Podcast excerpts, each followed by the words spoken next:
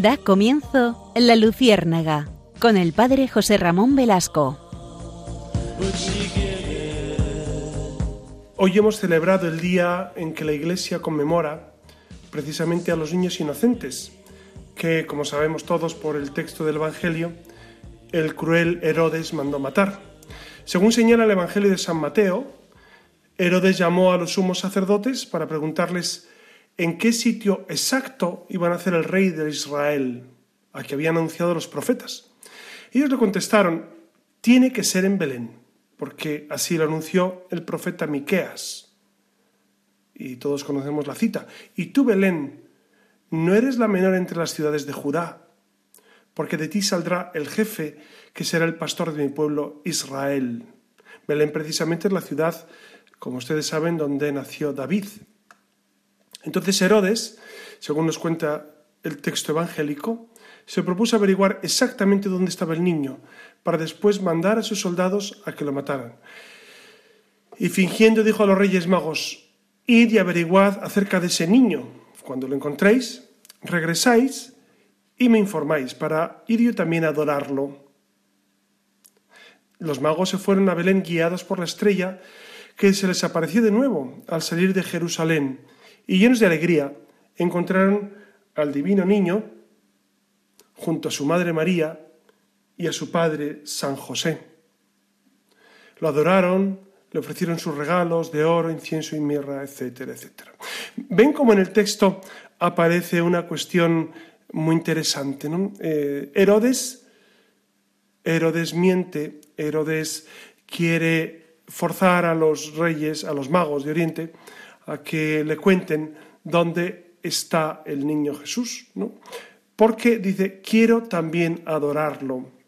No olvidéis que el demonio cuando tentó a Jesús justo antes de la vida pública, también le dijo, póstrate delante de mí y me adoras. Es decir, para el demonio, para el demonio, el hecho de eh, proponer la adoración le supone un gran fruto. ¿Por qué? Porque en el fondo lo que trata el demonio es de conseguir que nosotros realmente cambiemos nuestro horizonte y en vez de adorar al Dios verdadero nos vayamos con los ídolos con los ídolos, que son precisamente todo lo que nos aleja de Dios. Eh, en este día quiero en este programa de la Luciérnaga abordar el tema que es eh, casi casi obligado en este día, ¿no?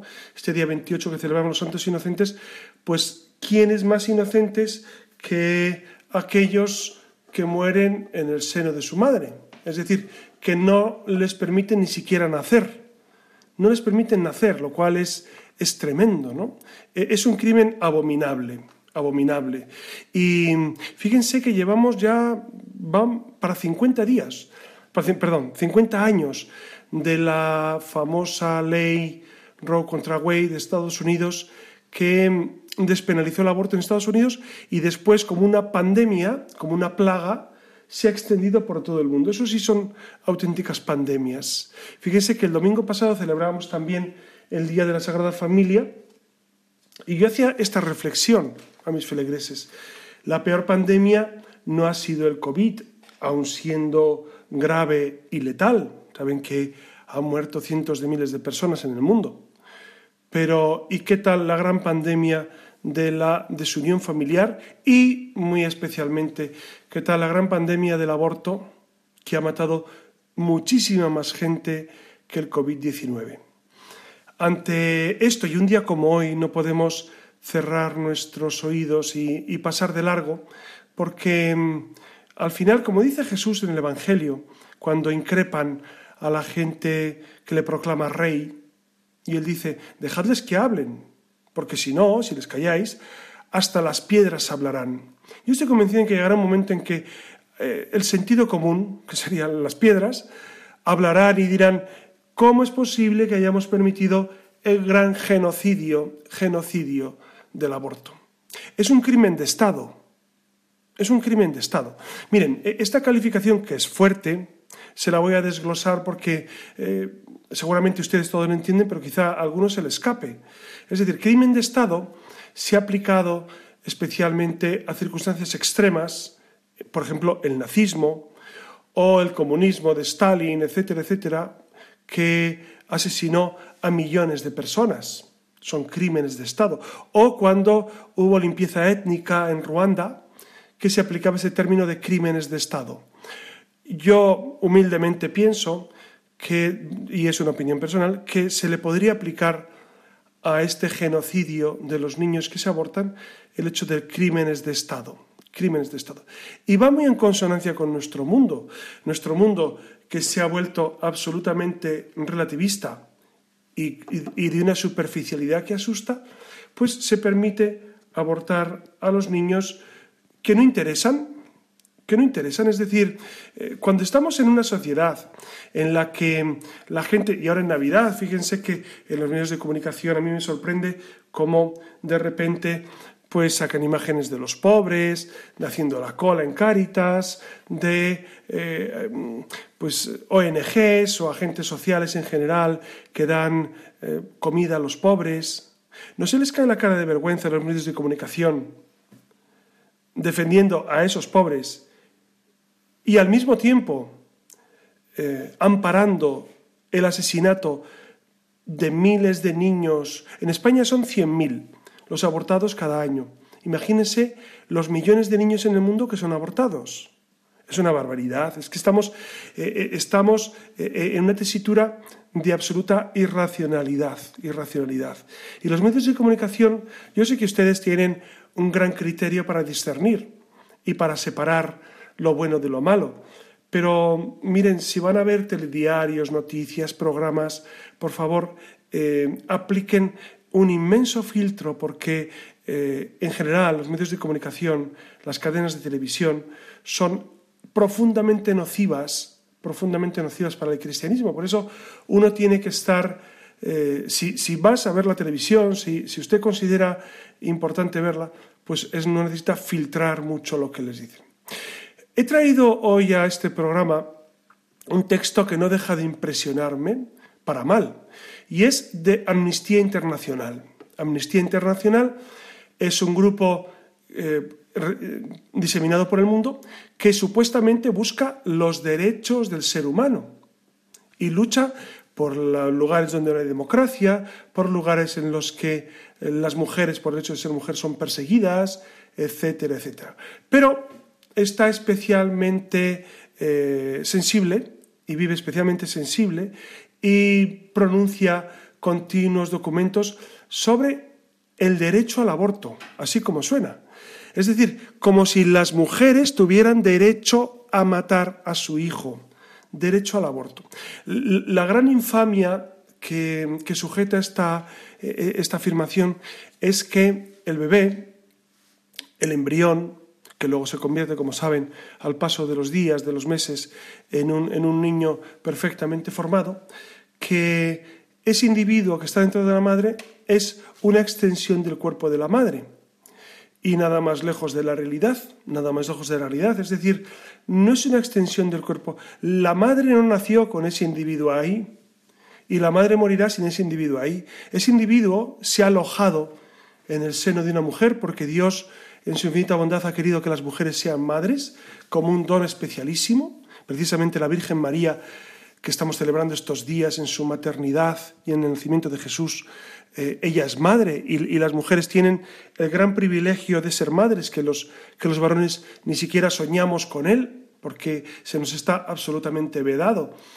Y sin embargo, eh, eh, estas asociaciones como Amnistía Internacional que, está amparada por la ONU también. ¿no? La ONU es el gran mecanismo abortista del mundo, ¿no? como ustedes bien saben.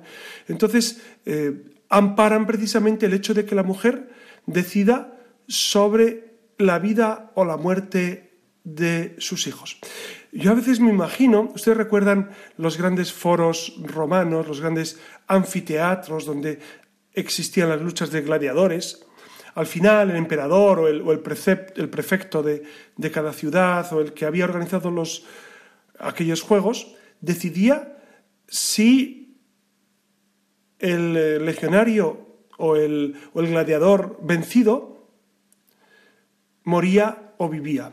Bastaba un simple signo de su dedo, su dedo hacia arriba significaba que vivía aquel gladiador, su dedo hacia abajo significaba que moría. ¿Se dan cuenta que esto es aberrante? Pues esto es lo que está ocurriendo con el aborto. Es exactamente lo mismo. Al final, la madre, el médico, la enfermera, el padre también, por supuestísimo, eh, la gente que está alrededor de esa mujer embarazada, deciden si dan vida o muerte. A nosotros nos, ponen los pelos de punta cuando vemos esas películas, que son, que son ficticias, en las que en las que el prefecto o el emperador deciden sobre la vida de un gladiador, nos pone, hasta nos enfada, ¿no? Que, que, se puede decidir así. Pues es lo que está ocurriendo con el aborto. Al final deciden quién vive y quién muere. E, e, es un modo brutal de, tratar la vida, ¿no? Y es necesario hablar con claridad. Seguramente este programa lo escuche mucha gente que, que siente esto en su corazón y que, y que lo percibe, percibe la maldad, pero quizás hay alguna persona que esté escuchando y que no acaba de percibir la maldad.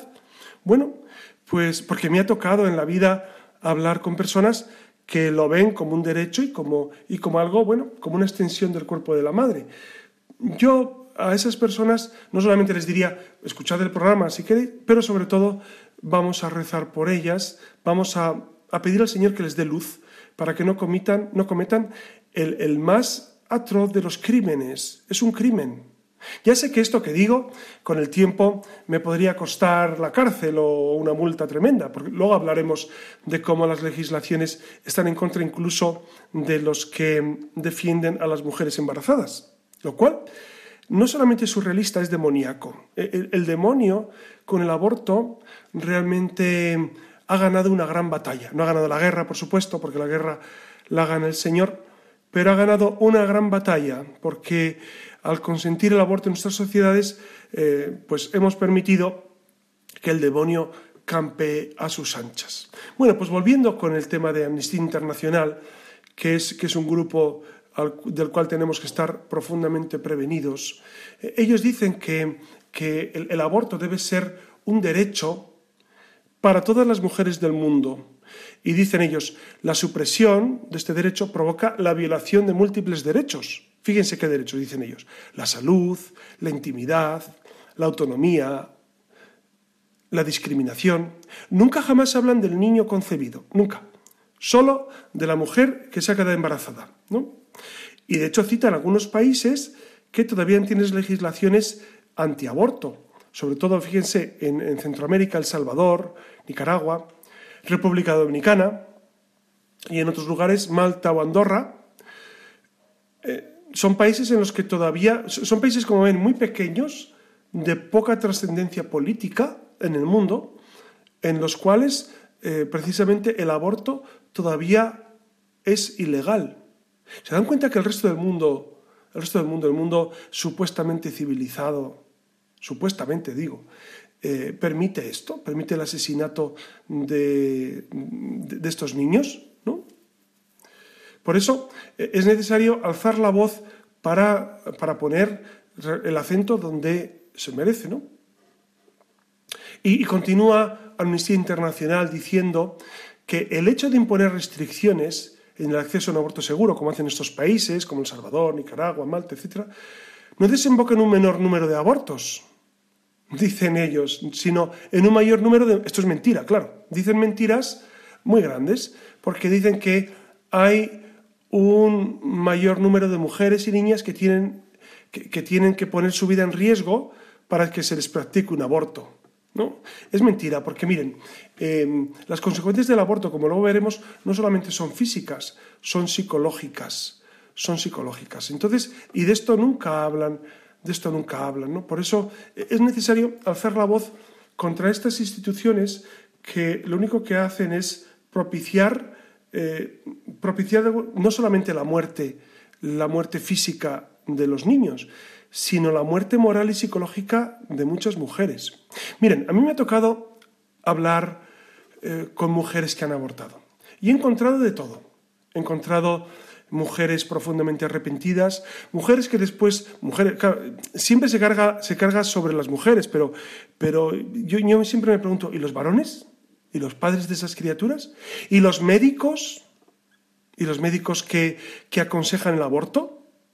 lejos de la deontología profesional y lejos del juramento hipocrático que, que, les obligaba a preservar la vida? A mí me cuestiona mucho, no solamente a la mujer, pero es verdad que al final eh, este machismo que en la sociedad parece que estamos continuamente eh, repeliendo. Y, es verdad que es necesario lograr esa igualdad y que fíjense, nosotros en España tenemos ese Ministerio de Igualdad. Yo creo que uno de los mayores machismos es que la carga del aborto recaiga sobre la mujer. La mujer al final es la que se lleva el problema a su casa. La mujer que aborta, eh, y repito, me ha tocado conversar y tratar con mujeres que han abortado, algunas, como les digo, muy arrepentidas y muy, y muy conscientes de lo que han hecho y buscan en, Dios su consuelo. Otras, después de 30 años, y esto lo he vivido yo, después de 30 años todavía no se perdonan. Hace 30 años que cometieron un aborto, todavía no se perdonan a sí mismas. Cuando su marido o el médico que abortó le da exactamente igual su vida, ellas no, ellas siguen sufriendo. Entonces, eh, eh, pero también he encontrado mujeres que lo, que lo defienden absolutamente y que incluso han abortado tres veces, cuatro veces. Yo me pregunto, ¿y esto por qué es? ¿Por qué será que, hay mujeres que, no sienten eso? Pues porque la sociedad ha amparado esa idea de que, bueno, en el fondo eh, ese embrión o ese feto que llevas en tu seno es algo ajeno a ti y que lo, lo, puedes matar tranquilamente. ¿no? Por eso por eso es necesario eh, reclamar, reclamar justicia, justicia para los niños no nacidos. No nacidos. Fíjense que, mm, últimamente en España hemos vivido una realidad asombrosa, que a mí no deja de, de inquietarme. Ustedes saben que hay grupos pro vida que, mm, pues que defienden la vida y que rezan por las mujeres embarazadas. También rezan por los médicos abortistas, por las enfermeras abortistas, por los maridos fundamentalmente abortistas, ¿no? Y porque claro, esto de los maridos eh, nunca se ha abordado quizás con la especial profundidad pues ustedes saben que moralmente tienen el mismo, el mismo delito, el mismo pecado moral es de la mujer que aborta como del marido que incita al aborto.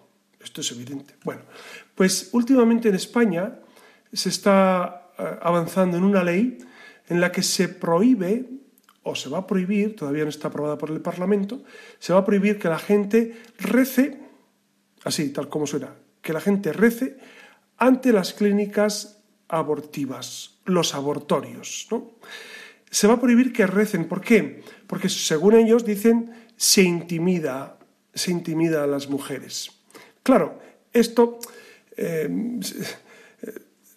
no deja de ser profundamente surrealista, como ustedes pueden entender. O sea, se nos va a prohibir rezar. Se prohíbe incluso hablar con esas mujeres que llegan a, un abortorio, a una, clínica para exterminar a esos niños. Se prohíbe que alguna persona se acerque a hablar con esa mujer.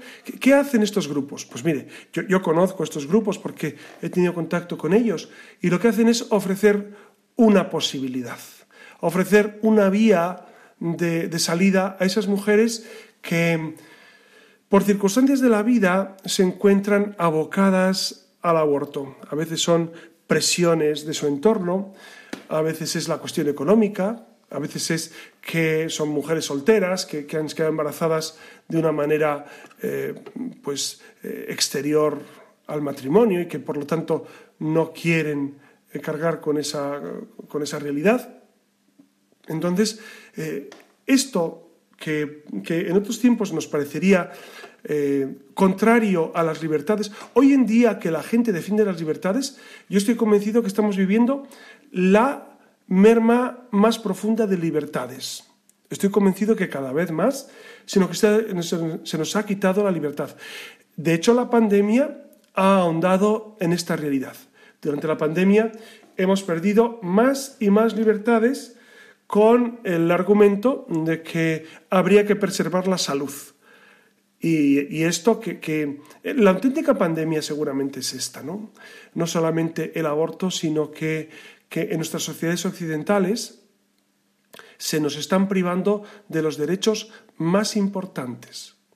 Es más, ante otras cuestiones morales, léase la defensa de la familia, la defensa del matrimonio hombre-mujer, la defensa de los niños que no pueden ser adoptados por parejas del mismo sexo, que me parece lo más razonable, pues ante eso se nos está acosando, se nos está de alguna manera discriminando. Em, hay una ley en la Comunidad de Madrid que es la ley Cifuentes. La ley Cifuentes es, es de 2016, que es una ley absolutamente injusta que aprobó Cristina Cifuentes y el gobierno que ella presidía del PP. Y hay que decirlo claro, porque, porque la gente tiene que saber lo que hay detrás de cada, de cada partido ¿no? y, de cada eh, opción. Y entonces se aprobaba una ley en la que, de alguna manera, se, no solamente se pone la carga de la prueba en el acusado, es decir, si usted acusa a alguien, mm, tiene que defenderse e, esa persona de no ser, por ejemplo, homófobo, lo cual es, es absurdo, ¿no? Porque ahora te tildan de homófobo por cualquier cosa. Por cualquier cosa que digas, eres homófobo. Por, por ideas que, si defiendes el Génesis, que es precisamente cuando, eh, cuando Dios nuestro Padre dice, hombre y mujer los creó, y, creó a Eva para acompañar a Adán y Adán para acompañar a Eva, y, que ese es el matrimonio tal como Cristo lo consagra y como Dios nuestro Señor lo propone y Cristo lo consagra en el Evangelio, pues si se propone eso, estamos fuera de la ley. O sea, mm, cada vez más seguramente nos perseguirán y nos pondrán multas por defender eso, la verdad. Bueno, pues esta realidad de, de, las leyes españolas, que son profundamente injustas, ¿nosotros qué podemos hacer? Pues mire, primero conocer bien la realidad, ¿no? Y después defender el sentido común y, defender como sea, es decir, incluso en la calle, defender precisamente que la vida es importante y que sencillamente esos grupos lo único que hacen es, es estar pendientes de esas mujeres para lograr que den vida o que permitan la vida, no que den vida porque ya está dada, si están embarazadas ya está dada la vida, entonces que permitan la vida. Bueno, si les parece, vamos a tener ahora un momento de, de, de descanso, ya llevamos un rato de programa. Y, ahora que estamos en Navidad, en esta, en esta noche del día 28 al 29, yo creo que es un momento para, para descansar en el Señor. Fíjense que la Navidad que estamos viviendo es un momento precioso para, pues para recordar quiénes somos, no solamente quién es Dios en nuestra vida, que es evidente, es evidente que Dios viene a nosotros, sino quién es, quién soy yo, quiénes somos nosotros, hasta qué punto somos valiosos para Dios. ¿Hasta qué punto eh, somos tan importantes que Dios es capaz de hacerse hombre, de hacerse hombre en Belén y morir en una cruz para resucitar? Por eso yo les invito a escuchar este, eh, un villancico, un villancico que canta Andrea Bocelli con un coro. Andrea Bocelli es un tenor fascinante. Es, un hombre eh, de, profunda convicción católica, Andrea Bocelli, ¿no? Y es ciego, como saben. Y, canta Gloria in excelsis Deo, Gloria a Dios en el cielo lo canta maravillosamente. Vamos a escucharlo y, precisamente eh, que, este villancico, que esta música, nos ayude a, a repensar quién es Dios en nuestra vida, quién es el auténtico protagonista de nuestra existencia. No somos nosotros, es el Señor.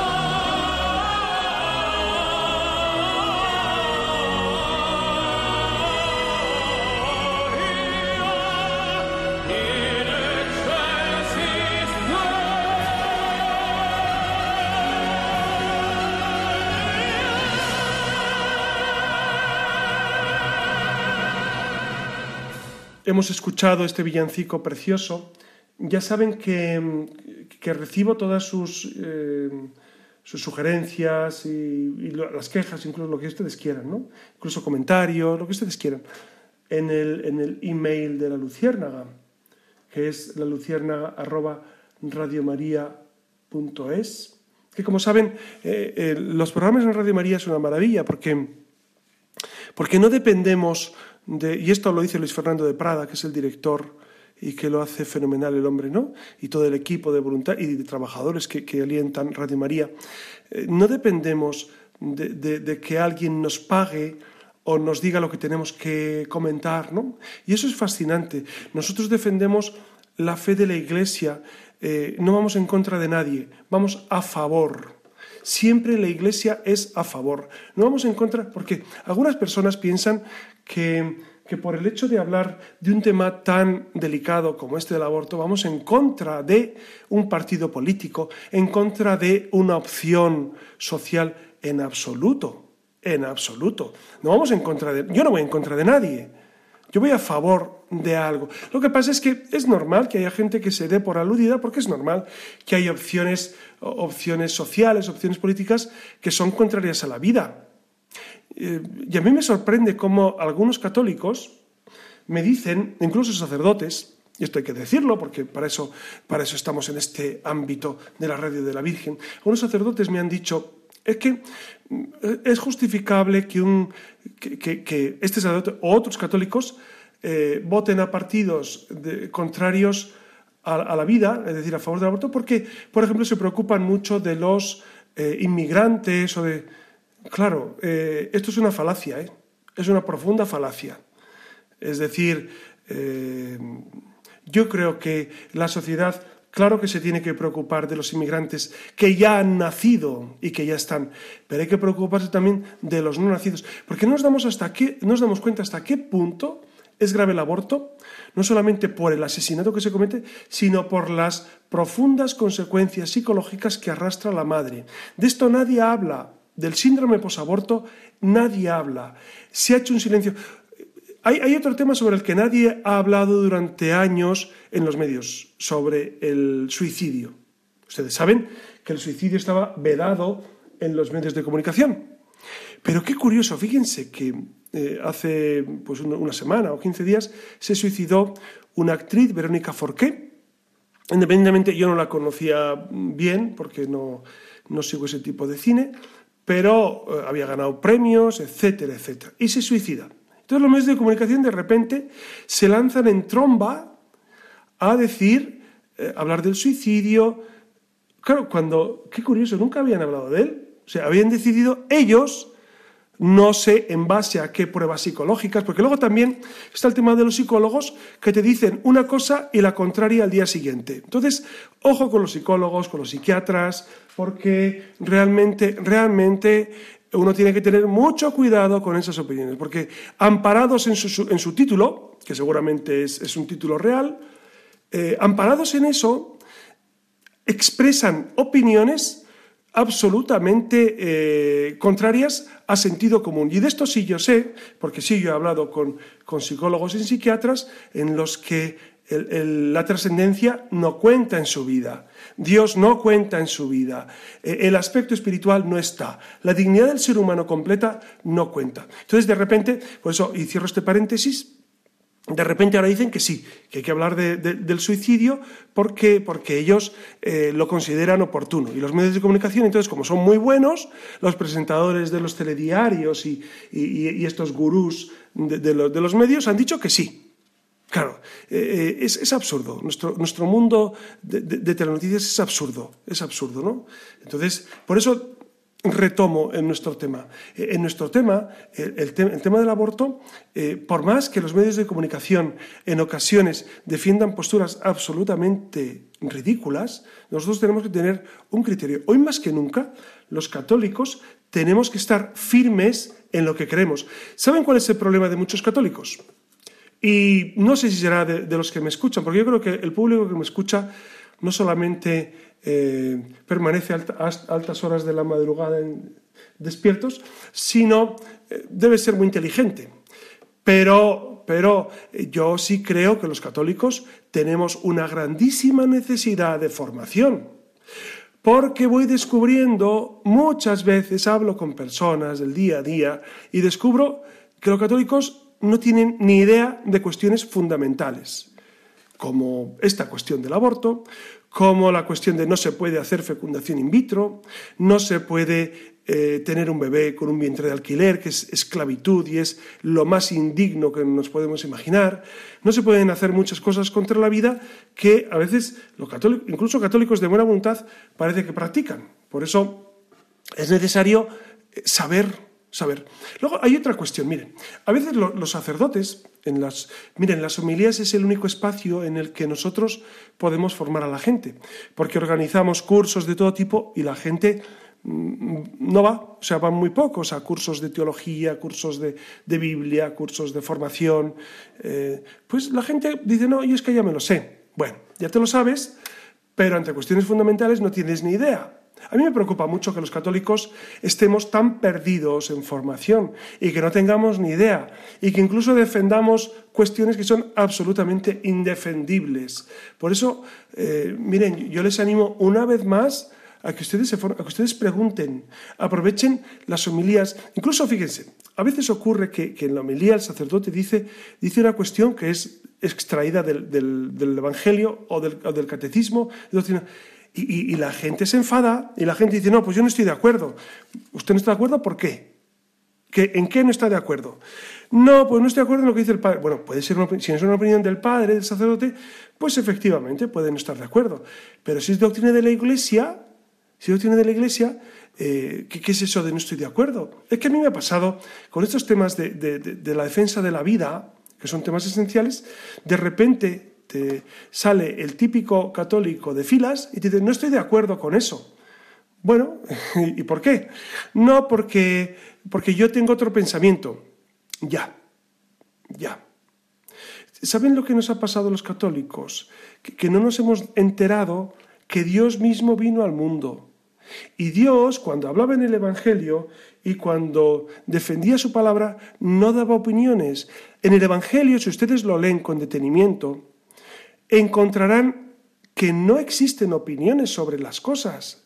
Jesucristo define la realidad, define la moral, define la vida, define el bien, define el mal. Incluso en el Antiguo Testamento también. Es decir, la Biblia no da opiniones sobre cuestiones esenciales. Pero nosotros hemos pensado que sí, que son opiniones y que uno puede estar pues más o menos unido a, Jesucristo y que, bueno, y que se puede opinar cosas distintas. No, amigos, no, nos estamos equivocando mucho, porque no es el elenco de las opiniones de Jesús, porque Jesús no opinaba, definía. Y esto es necesario recordarlo una y otra vez, una y otra vez. Miren, a mí eso me hace descansar mucho, saber que leyendo el Evangelio y conociendo la tradición de la Iglesia, permanezco en la verdad de Jesucristo.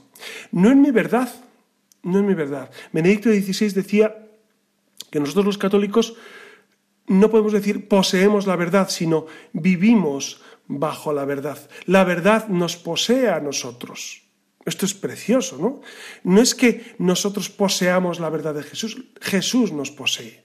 Y Jesús, que es la verdad plena, nos dice cómo actuar en cada momento. Entonces, eh, a mí me preocuparía mucho que los católicos estuviéramos continuamente eh, rechazando o por lo menos discrepando de lo que la Iglesia dice. Repito, no porque sea eh, una opinión de un sacerdote, pues sí, es. Y, ¿Qué es lo que te hace saber la diferencia entre una opinión de un sacerdote o de un teólogo y la doctrina de la Iglesia? La formación, hermanos el saber la teología. Y si ustedes, yo entiendo que quizás en ocasiones pues uno ante, ciertos temas no sepa cómo actuar, pero entonces habrá que preguntar o habrá que consultar en el catecismo de la Iglesia Católica cuál es la doctrina de la Iglesia sobre este aspecto. Y entonces yo me adhiero, yo me adhiero, porque no soy libre, no soy libre para seguir a Jesús de alguna manera o de otra. Soy libre para decir, yo opto por Jesús y por la Iglesia. Pero una vez que estamos, se, se adapta todo. algunas personas dicen, yo es que este aspecto no lo veo. ¿Y, por qué usted no lo ve? Yo es que esto no lo vivo. ¿Y por qué usted no lo vive? ¿Cuál es el problema que tiene? ¿Tiene un conflicto eh, de conciencia?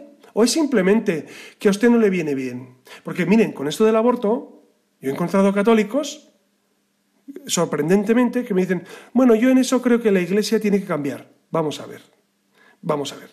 ¿Cómo va a cambiar la Iglesia o Jesucristo nuestro Señor en un tema tan esencial como la vida. Es que no hay tema más importante. Ustedes saben que Benedicto XVI, cuando hablaba precisamente de, de los aspectos fundamentales que un católico no puede renunciar bajo ningún aspecto, incluso a la hora de votar en las elecciones, a la hora de elegir los representantes políticos, hay aspectos que no son negociables. Y el primer aspecto es la vida. No podemos elegir un partido que esté en porque es razonable, es decir, ¿cómo vas a elegir a alguien que esté contra la vida y que defienda el aborto? No se puede.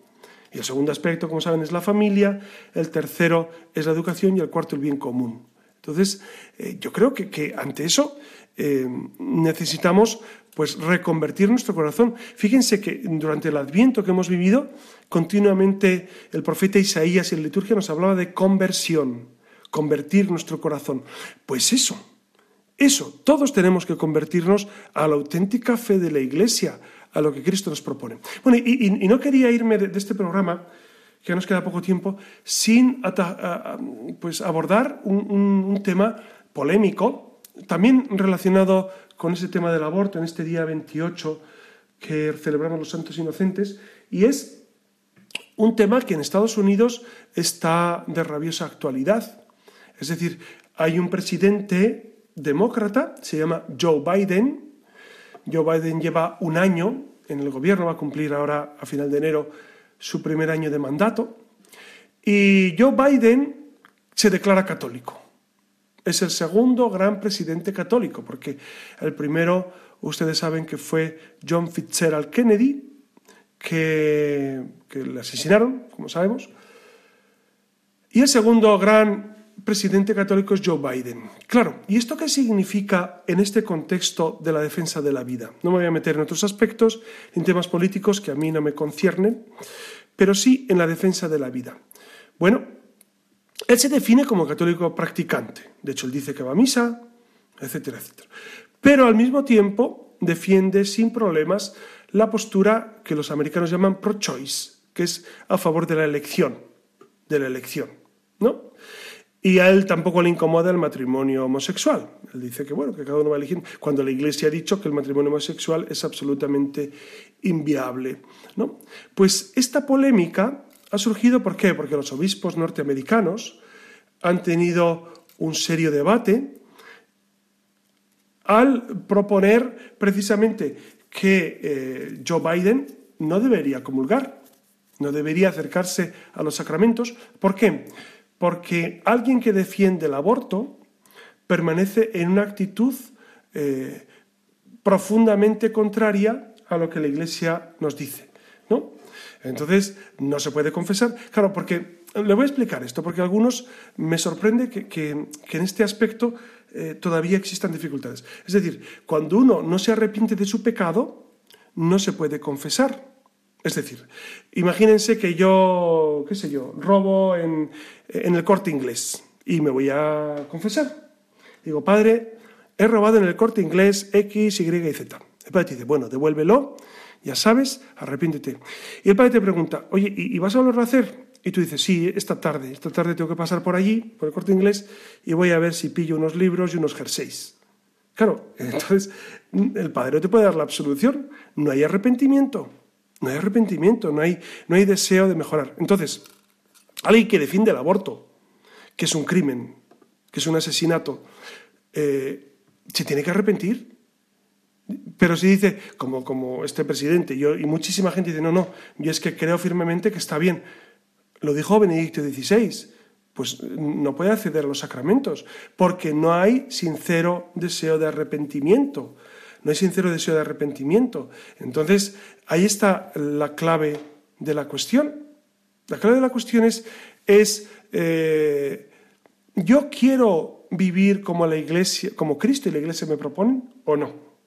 Entonces, usted es muy libre de, vivir conforme a lo que la iglesia le dice o no, pero no intente, no intente camuflar o prostituir la conciencia. Es decir, usted ha hecho una opción de defender el aborto. Bueno, pues, pues yo le diría a Biden y a tantos, sea consecuente, usted no está viviendo el catolicismo, porque alguien que defiende la muerte, el asesinato de niños, que es brutal, no puede pertenecer al grupo de la gente que sigue a Jesús.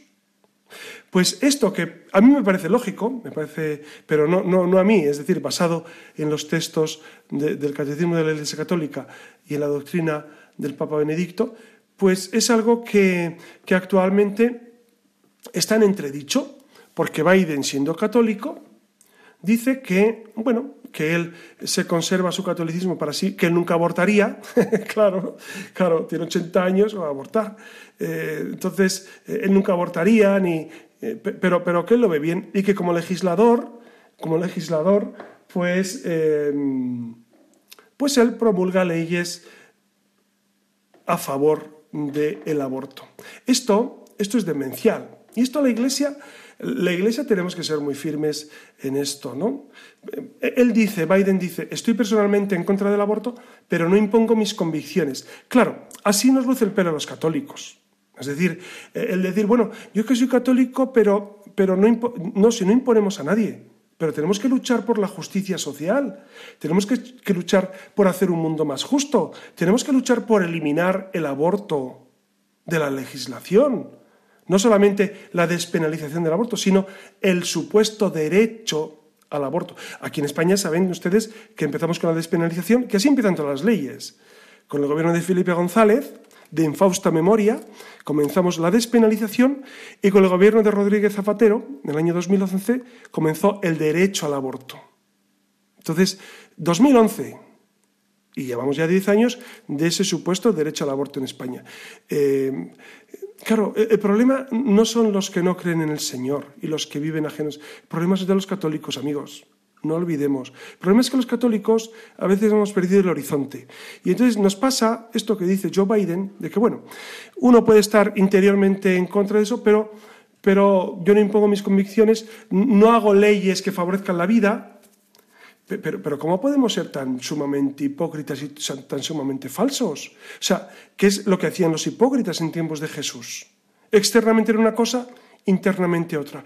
Y Jesús viene a romper con eso. Lo que eres internamente debe serlo externamente. No hay dos vidas, no hay dos modos de catalogar nuestra existencia. No puede ser que, como dijo un político eh, de, la derecha española, cuando se aprobó la ley de, parejas de... ¿Cómo era esta ley?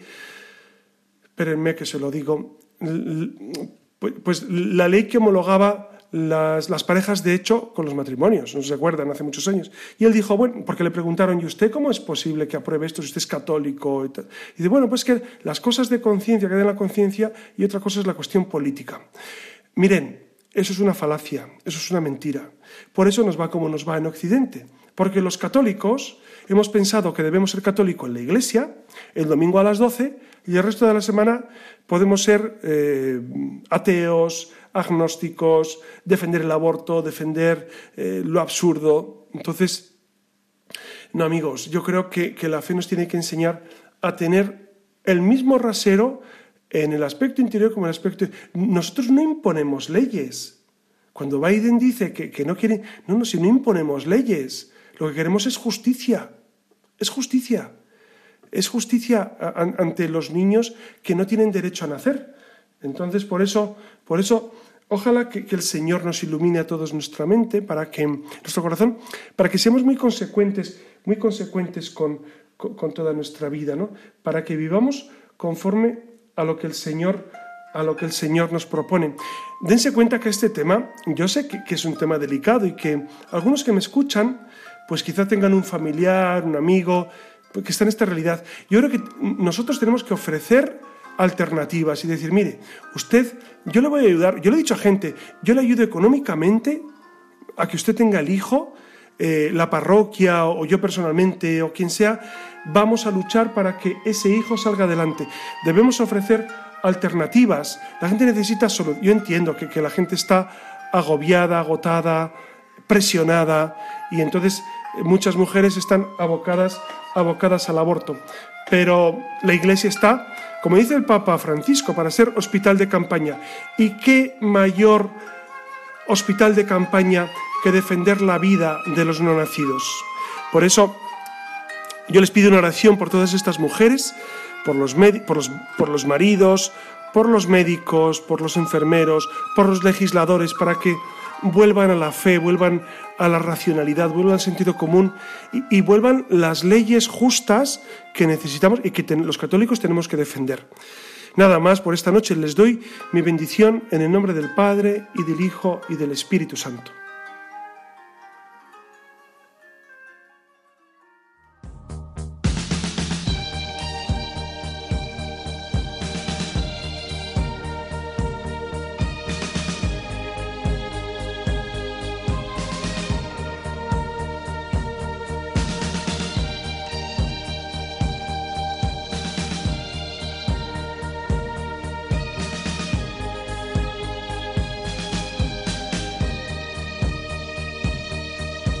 Han escuchado en Radio María La Luciérnaga con el padre José Ramón Velasco.